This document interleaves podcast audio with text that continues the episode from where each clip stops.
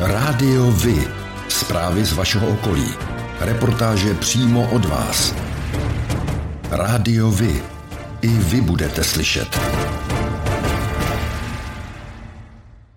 Nejen Česká republika, ale celý svět čelil od počátku loňského roku bezprecedentní situaci kvůli koronaviru. Někteří v souvislosti s protikovidovými opatřeními mluví o bezprecedentním útoku na samou podstatu občanské svobody. Jak podle názorů kandidátů a kandidátek do sněmovny vláda v souboji s pandemí obstála? Zbyněk Stanjura, kandidát číslo jedna na kandidátce spolu v Moravskosleském kraji.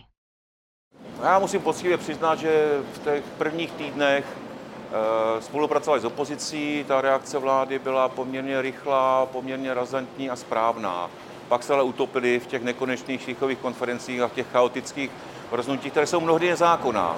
Eh, soudy ruší vlastně jedno opatření za druhým a to znamená, že jak mají lidé dodržovat chaotická rozhodnutí vlády, když se ukazuje, že vlastně jsou nezákonná. Eh, a ty výsledky, jak jsem říkal, jsme viděli eh, čtvrtý nejvyšší počet mrtvých na počet obyvatel, nejdéle zavřené školy v Evropě. No a první jsme školy zavřeli a poslední jsme je otvírali a to bude mít dopad na vzdělanost eh, našich dětí ještě v příštích letech.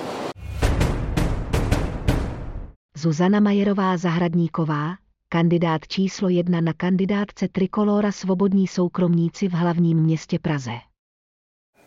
Hmm, zcela definitivně. Já osobně si myslím, že vláda, co se týká řešení eh, doby covidové, tak naprosto selhala. My jsme v tom období března a dubna roku 2020 samozřejmě jim dávali ten prostor, protože všichni, a myslím si, že v tomto celá společnost, eh, bylo to pro nás něco nového, nikdy jsme to nezažili, takže eh, v těch prvních dvou měsících jsme opravdu jako trikolora tenkrát ještě vyčkávali a nechali je pracovat, ale to, co se tady dělo už od května a ta likvidační opatření pro eh, střední stav, pro střední třídu, pro naše živnostníky, pro naše děti eh, je něco, co je neomluvitelné. A my bychom nikdy nepodpořili žádný lockdown, my bychom nikdy nepro, neprosadili žádný nouzový stav, který mimo jiné nemá vyhlašovat vláda, ale hygienická stanice. A my bychom nikdy nezavřeli děti doma. Předseda vlády Andrej Babiš jakékoliv pochybení v době pandemie odmítá. Tvrdí, že vláda dělala maximum proto, aby ochránila životy občanů. Naštění opozice z neschopnosti odmítá s tím, že jde pouze o boj proti němu samému. Sociální demokraté se ohlížejí za následky pandemie a tvrdí, že díky vládním opatřením se podařilo udržet nízkou nezaměstnanost a že se stát o lidi postaral. Vladimír Špidla, kandidát číslo 25 na kandidátce Česká strana sociálně demokratická v hlavním městě Praze. Víte, eh, neobyčejně těžko se eh, usuzuje, co by bylo, kdyby bylo. Jo? Ale v každém případě eh, vláda tu vlastní epidemickou krizi nezvládla nějak zvlášť dobře. Tím neříkám, že zvlášť špatně, ale nezvládla to dobře, protože ten počet mrtvých je příliš vysoký. Jo? A ať se na to podíváme z jakéhokoliv hlediska, tak je příliš vysoký. Takže to, to bych řekl, že se nepodařilo eh, dobře zvládnout. Taky se po mém soudu nepodařila dobře zvládnout komunikace s veřejností a se sněmovnou, s opozicí, protože při takto velkých krizích vy potřebujete vytvořit nějakou soudržnou vůli napříč společností. A to se podle mě nestalo. Takže z těchto důvodů si myslím, že to byl eh, velmi průměrný výkon a že samozřejmě mohl být lepší. No a pokud, eh, jak bych na to šel já, no tak eh, víte, covidová krize, jakkoliv to vypadá, že to spadlo z nebe, tak nespadla z nebe. Jo. My už v roce 2002, v době, kdy jsem byl ministerský předseda, tak jsme vytvářeli pandemický plán, který byl založen na myšlence, že v Číně vznikne virus, a rozšíří se do celého světa a bude tedy z toho pandemie. A e, ten plán byl poměrně propracovaný a byl, byl e, silně mnohokrát novelizovaný a věc, která je pro mě zcela nepochopitelná, proč ho vláda nevyužila. Čili kdybych byl ještě u odpovědnosti v tento okamžik, tak bych využil těch přípravných materiálů a krizových plánů, které jsme pro tento případ měli připravené. Jo. Takže třeba jsme, jenom abych uvedl jenom takovou ilustraci. Pochopitelně to bylo rozfázované do mnoha fází a řekněme první dvě fáze, když virus vzniká a začne se šířit ve větší míře, tak se pozoruje, čili byla pozorovací fáze a cílem té pozorovací fáze bylo vyjasnit si, co budeme potřebovat. Jo. Protože eh, jeden virus třeba vyvolává krvácení, tak potřebujete něco jiného než eh, u tohoto viru. No a pak tam byly stupně, jak se postupně bude mobilizovat, jakým způsobem jakým způsobem mobilizovat zdravotnictví, jakým způsobem komunikovat a mnoho a mnoho dalších věcí a myslím si, že by to běželo hladčej a lépe. A jenom tak pro zajímavost, jo, je to eh, smutné, protože nejsem rád, jo. ale my jsme předpokládali, že počet mrtvých, když se to rozběhne opravdu ve velkém stylu, bude asi 30 eh, tisíc 30 000 lidí. Jo. Takže i z hlediska rozsahu ten plán byl poměrně dobře promyšlený. Jo.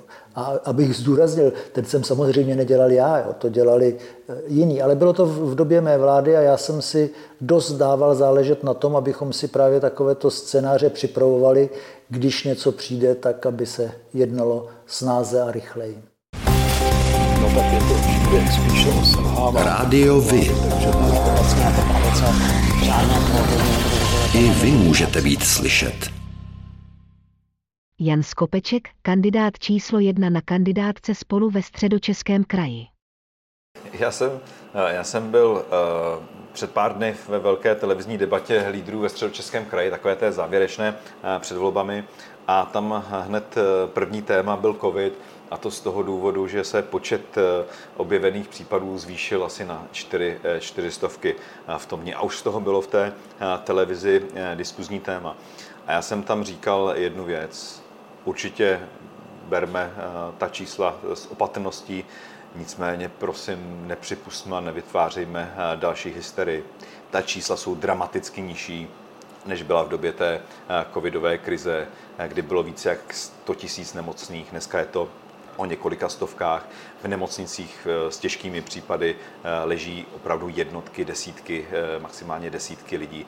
Čili prosím, ne, nevytvářejme hysterii. Já jsem přesvědčen, že i to, co se odehrálo v médiích, ta hysterie kolem toho covidu, kterou jsme zažívali, že jsme viděli kontinuálně 24 hodin eh, denně eh, lidi na lůžkách, lidi na dýchacích přístrojích, lidi, do kterých někdo eh, vpichuje, vpichuje injekci, vytvořilo tak neuvěřitelnou míru hysterie, že i ta samotná měla své obrovské náklady vedle těch bez zesporu nákladů, které přinesl COVID, COVID samotný. A to, myslím, ztráty na lidských životech, což je to nejhorší, ale i ty ztráty, ztráty ekonomické. Takže já jsem prosil, ať nepropadáme té hysterii, ať nepřipustíme znovu tu, um, tu mediální show kolem covidu, protože by to mohlo mít nedobré důsledky. Já jsem přesvědčen, že, že nesmíme připustit jakýkoliv plošný lockdown, který jsme zažili opakovaně v, té předcházející, v těch předcházejících vlnách. Myslím si, že už by to čeští podnikatelé nepřežili, protože já ty příběhy znám mezi těmi jezdím naštěvovat eh, eh, jak velké firmy, tak ale i malé eh, podnikatele, nejmenší živnostníci, živnostníky, ty si často vzali prostě úvěr na to, aby zaplatili tři nájmy a, a mohli, mohli dál fungovat. A teď se to zase složitě snaží splatit. Ve chvíli, kdybychom je zavřeli, tak ty lidi opravdu definitivně zničíme. Jakkoliv už jsme některé zničili, určitě skončilo spousta podnikatelů, tak teď musíme opravdu zabránit tomu, aby jakýkoliv eh, plošný lockdown eh, byl zaveden. Pokud by se ty čísla v některých regionech zvýšily na nadprůměrnou úroveň, tak jsem proto, ať se dělají lokální opatření, opatření restrikce šitá, eh, šitá na míru, ale v žádném případě nesmíme dopustit, dopustit plošný, plošný lockdown. A samozřejmě pro mě téma individuální svobody je to, proč vlastně v politice jsem, považuji to za nejdůležitější hodnotu, za kterou stojí bojovat. A to jsme si tím covidem strašlivě té osobní svobody ubrali a to se bude vracet zpátky hrozně, hrozně těžko. A mě to neskonale vadilo. Byl jsem jeden z těch, který kritizovali tu míru restrikcí, která ze strany státu přišla.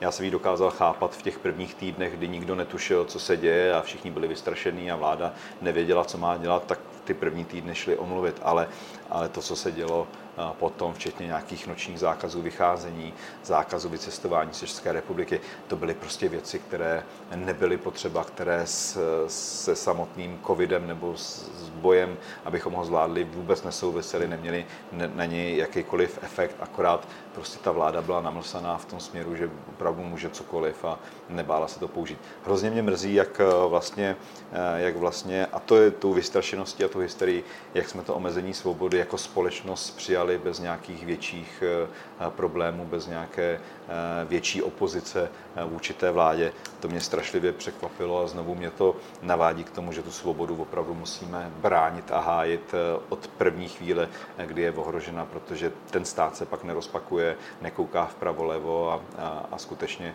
tu svobodu ubírá po velkých kusech a jak znovu říkám, já jsem přesvědčen, že to bude trvat strašlivě dlouho, jestli vůbec se někdy vrátíme eh, do té původní úrovně osobní svobody, jsem přesvědčen, že rouškama tady budeme chodit eh, už eh, na věky věků a, a nemám z toho radost. Luboš Zálom, kandidát číslo dvě na kandidátce Trikolora Svobodní soukromníci ve středočeském kraji. Tak zaprvé je potřeba říct, že vláda si vzala za svůj cíl nikoli ten virus jako takový, ale ty daleko slabší cíle, což jsme my, což jsme my občané. E, já se domnívám, že, ten, že ta situace se dala řešit citlivě, dala se řešit tak, jak to dělali některé jiné země, a to nikoli pomocí restrikcí, ale pomocí doporučení. A dnes se vlastně ukazuje, že e, ty země, které šly cestou, cestou doporučení, nechali to na odpovědnosti těch těch lidí, tak dopadly daleko lépe. My jsme byli nejtvrdší v zákazech a nejhorší v covidu. To je velmi špatná kombinace. Marek Benda, kandidát číslo 3 na kandidátce spolu v hlavním městě Praze. Tak eh, vláda ji zcela zjevně nezvládla. Měli jsme nejpřísnější a nejtvrdší restrikce všeho možného života života občanů, eh, uzavření škol a přitom téměř největší eh, množství zesnulých v souvislosti s covidem, takže to zvládnutí je nulové. Já si myslím, že se ale bavíme o budoucnosti. Obrovský problém, který nastal dneska ve společnosti, je skutečnost, že díky chaosu, který ministerstvo zdravotnictví vytvářelo v těch Eh, protiepidemiologických opatřeních, jsme došli do situace, kdy občané už se sami rozhodují, kdo co bude dodržovat. Naprosto běžně se mi stává, jakmile vyjedu za Prahu, že řadě míst vůbec není dodržováno roušky v obchodech, v kostele, nikde.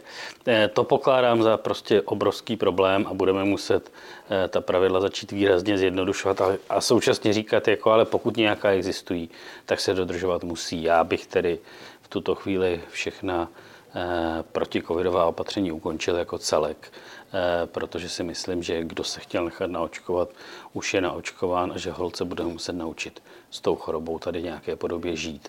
Eh, ty průběhy jsou zejména u těch mladších ročníků většinou nepříliš těžké, prostě bude to nadále jeden z typů chřipek, které nás budou trápit.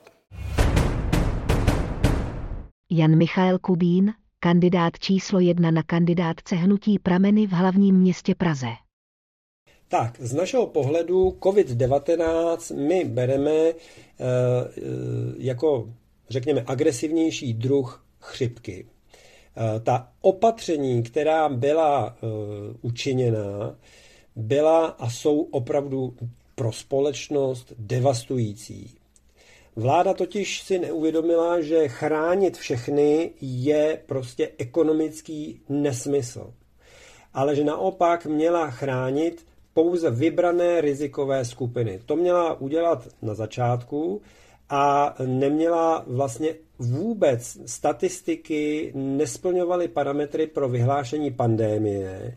Možná na některých místech lokálních to mohla být vyhlášena epidemie ale nikoli v celoplošné zastavení e, prostě ekonomiky a společnosti. To nás zadlužilo a to vytvořilo nedozírné škody, ještě nejen finanční, ale prostě v rodinách, ve firmách a prostě v celém průřezu společnosti. Pak bychom teďka dělali něco jinak, takže popsal jsem, že bychom to dělali jinak hned od začátku a v dnešní době bychom zastavovali eh, tlaky na očkování. Ano, pokud občan samozřejmě chce a vyžádá si vakcínu, tak eh, nechť se teda neočkuje, ale eh, v každém případě bychom se zastavili ty vakcíny RMA, které prostě jsou manipulující s genetikou člověka. Eh, proč bychom zastavovali očkování i další celoplošné restrikce prostě s rouškami a s testováním, je proto, že eh, vypadá to a jsou informace o tom, že vlastně všechny nové mutace virů právě vznikají především v eh, or, organismu očkovaných.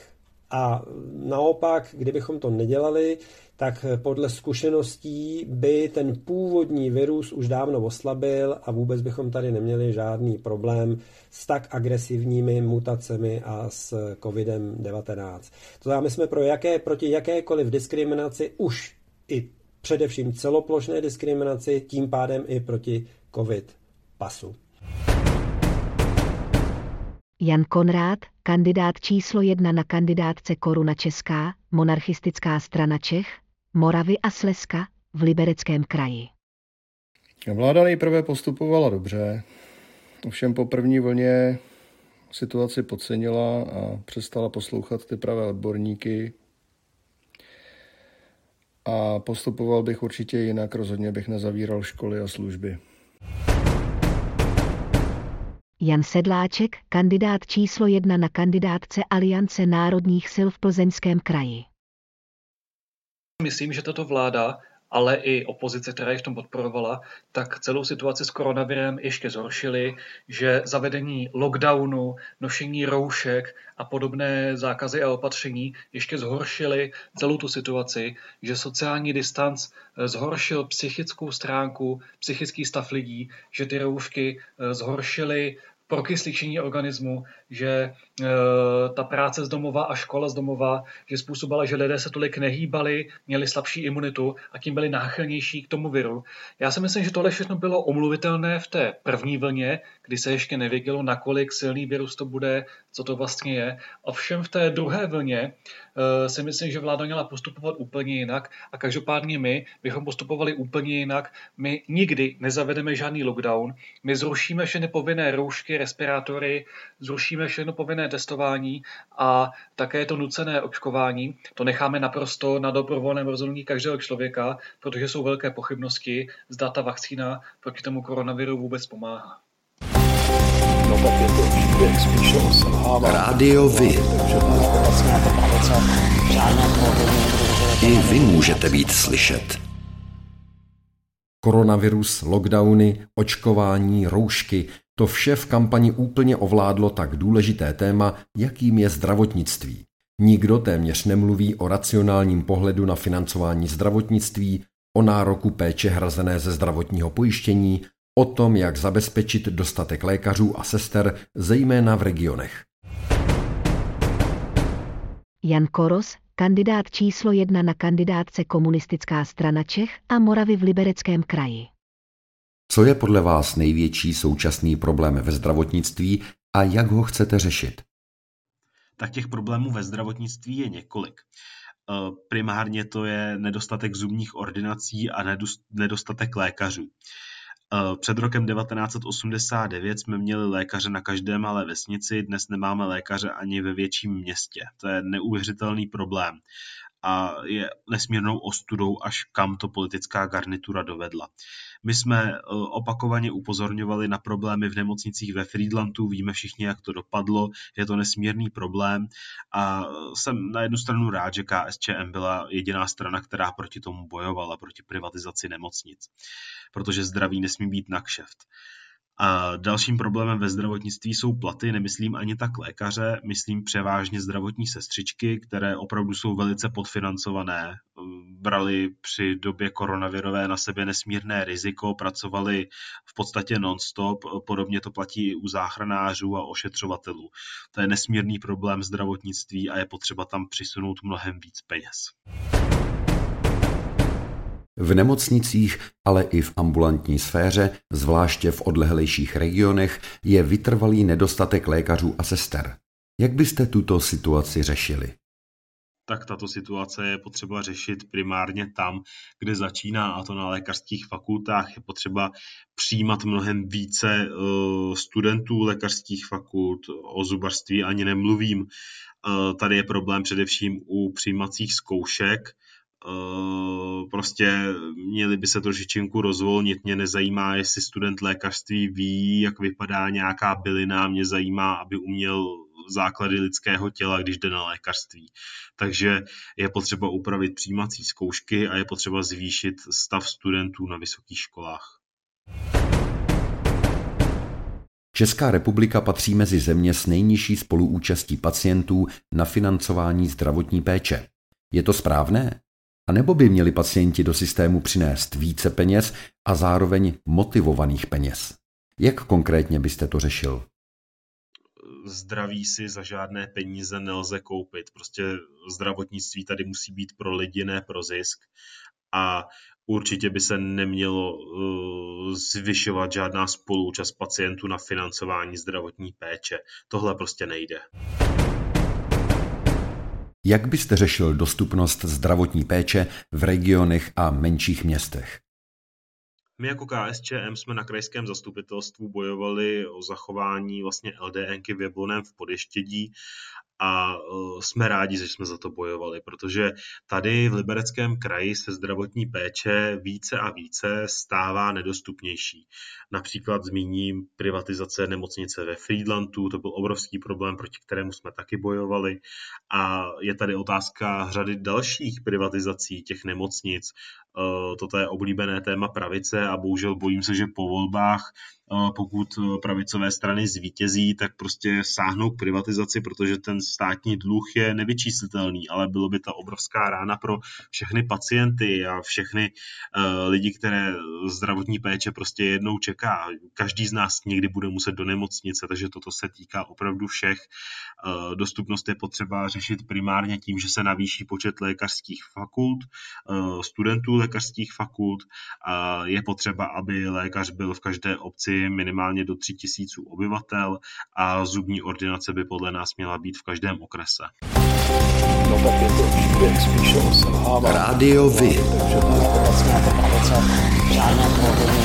I vy můžete být slyšet. Jak se na zvládnutí covidu dívají bývalí premiéři? Mirek Topolánek, předseda vlády v letech 2006 až 2009. Já si myslím, že neobstála. Eh, těžko říct, eh, jak by obstála jakákoliv jiná, ale eh, tím, že vlastně ta vládnoucí strana nebo hnutí nebo sekta ano, vlastně žádnou ideologii, žádné mantinely nemá a že celá ta politika založena jejich na marketingovém pojití, což by nebylo nic zas tak špatného, kdyby měli nějaké ideové zábrany, ideové kotvy, že se vlastně vezou a surfují na té eh, populistické vlně, eh, že nadbíhají symbolickým skupinám, tak celá řada řešení nebo neřešení byla dána právě tady tímto faktem. Nezvládnutí začátku té krize eh, souvisí s podceněním, což se nestalo jenom v České republice, to se nestalo jenom u nás. Myslím si, že památný projev pana docenta Svobody, poslance za ODS, který položil Eh, vládě v interpelacích asi sedm otázek, tak kdyby si na ně tehdy odpověděli, začali to řešit, tak jsme neměli nedostatek s rouškami, nedostatek s logistikou, nedostatky, eh, které spočívaly v kapacitách zdravotnických zařízení a tak dál. Eh, nicméně to ten způsob řešení asi čtyř nebo pěti ministrů zdravotnictví, ta rozbředlost, ta, to, to, to, to, to, jakoby to vyhýbání se té odpovědnosti a vyhýbání se třeba i nepopulárním krokům způsobilo to, že dneska už tu vládu v tomto nikdo nerespektuje a každý jedná podle toho, jak velký má strach a obavy, jestli v jeho okolí někdo na covid zemřel nebo ne a těm institucím, jako je vláda, ministerstvo zdravotnictví v zásadě nevěří. My jsme zažili těžce říct srovnatelnou krizi, ale jednodušší v tom, že se vlastně ta ekonomická finanční krize, která nastartovala pádem Lehman Brothers a velkou finanční a ekonomickou krizi globálně celého světa, tam měla poměrně jasně definované příčiny, docela jasně definovatelné kroky, které třeba udělat a ta má vláda se jich zhostila relativně velmi dobře.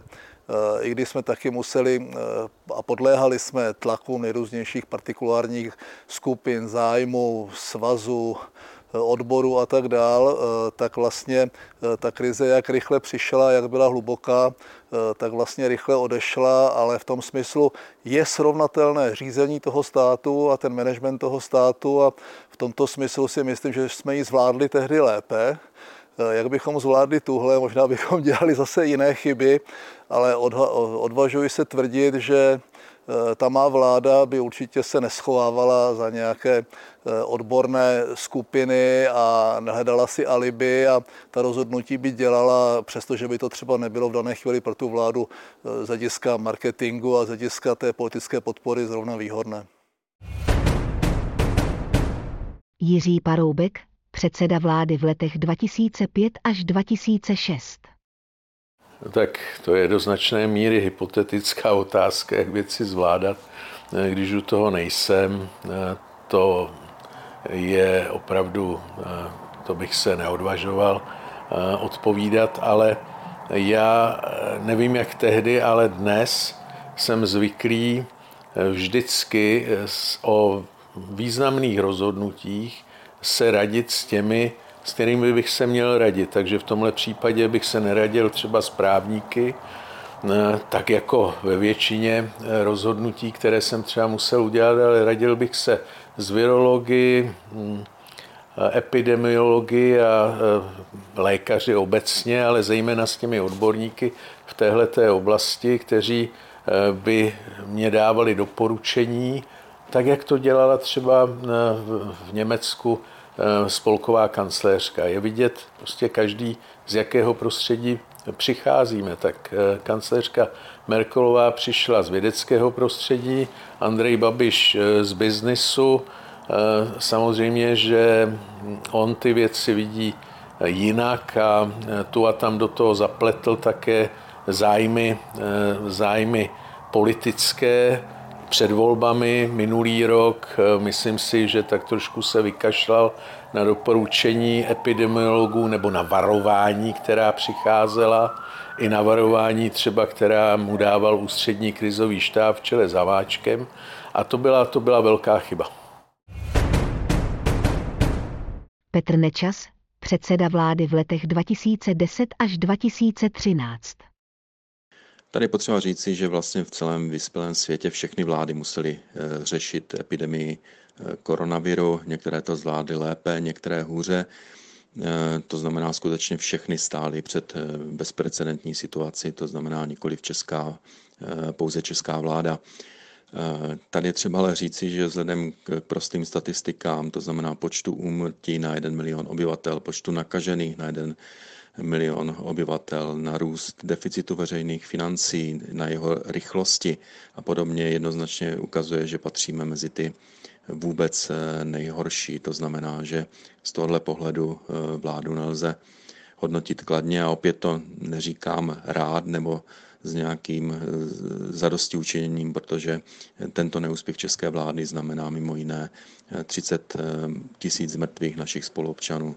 Trofnu si dokonce říci, že jakákoliv předchozí česká vláda by to zvládla lépe, a to z jednoho prostého důvodu, že by se držela standardního krizového řízení, standardního fungování eh, krizových štábů a, a nebylo by to nahrazováno zmatkem a improvizace improvizací prostřednictvím mikromanagementu premiéra. To bylo podle mého názoru jeden z základních důvodů, proč vznikla tato velmi negativní situace.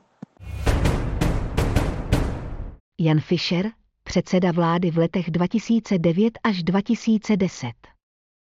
Tak nejprve, nejprve, k tomu, nejprve k tomu prvnímu. Eh, samozřejmě bezprecedentní situace to byla. Samozřejmě bezprecedentní situace eh, na celém světě. Eh, no a to hodnocení je takové dvojí, ono bych řekl dokonce ambivalentní. V té první, v té první vlně bych řekl ano, ta reakce byla, byla rychlá, byla poměrně efektivní ale bohužel to bylo, tenhle ten výkon byl zcela smazaný tím, co se stalo v loni. Na podzim o tom už jsem eh, konec konců mluvil v odpovědi na tu první otázku.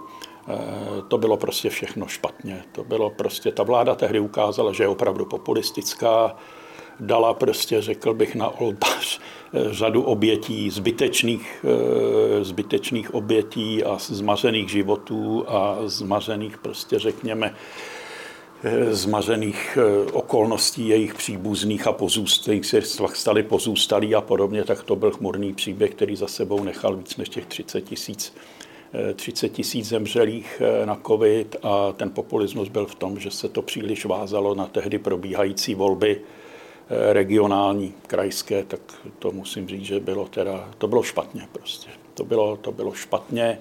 Eh, samozřejmě jde hovořit o nějakých detailech, které lze vyčítat, lze vysvětlovat, nákupy, cena nákupů, respiračních pomůcek a tak dále.